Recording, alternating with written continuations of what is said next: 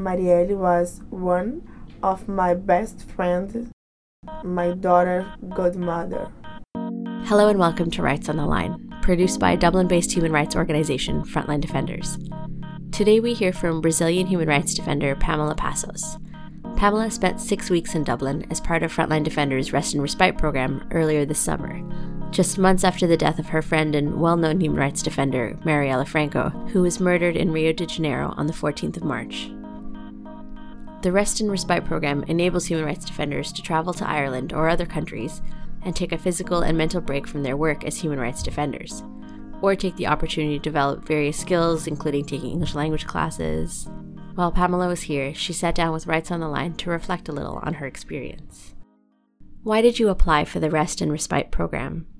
Porque após a execução da Marielle Franco, eu fiquei muito impactada. After Marielle's killing, I suffered a lot, living with fear and not knowing the tools to evaluate the risks that human rights defenders like me face every day, and effective ways to prevent them.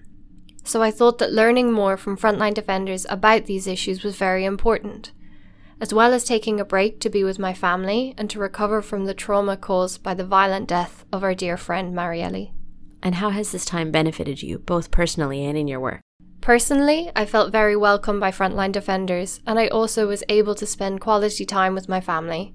Regarding my work, I was able to read the frontline defenders materials and have meetings on risk assessment and also personal and digital security strategies.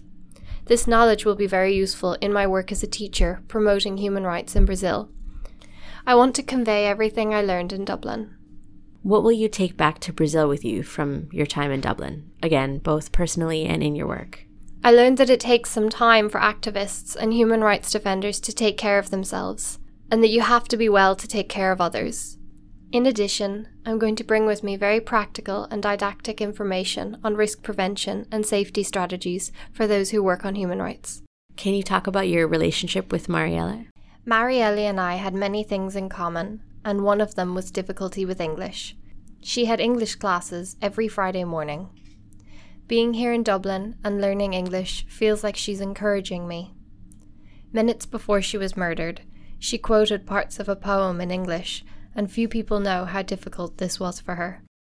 Marielle was one of my best friends, my daughter's godmother, a friend in life and in the struggle. I still cannot believe what happened.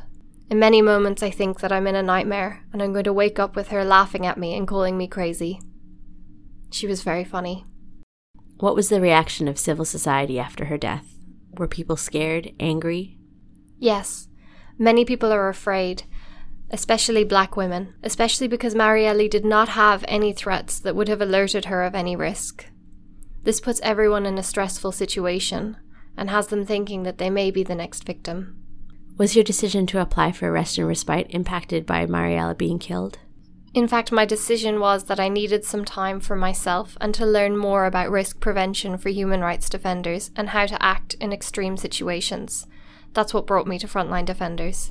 And how do you feel going back to Brazil, considering the risks? I still don't feel safe, but I feel I have more tools to evaluate the risks I could potentially face. I really miss my family, my friends. I want to be back to fight with them, and now I'm better prepared and have tools to share.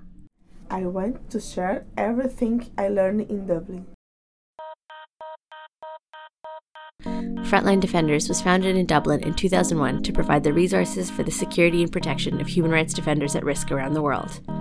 Rights on the Line is a new podcast produced in house by Frontline Defenders to present the work, the struggles, and the perspectives of HRDs at risk. Special thanks for this episode go to Daniela Reveron Fuenmayor for her support and consultation, Meg Ryan for lending her voice, and of course Pamela Passos for sharing her time and thoughts with us while in Dublin. To hear previous episodes of Rights on the Line, please go to frontlinedefenders.org slash podcast.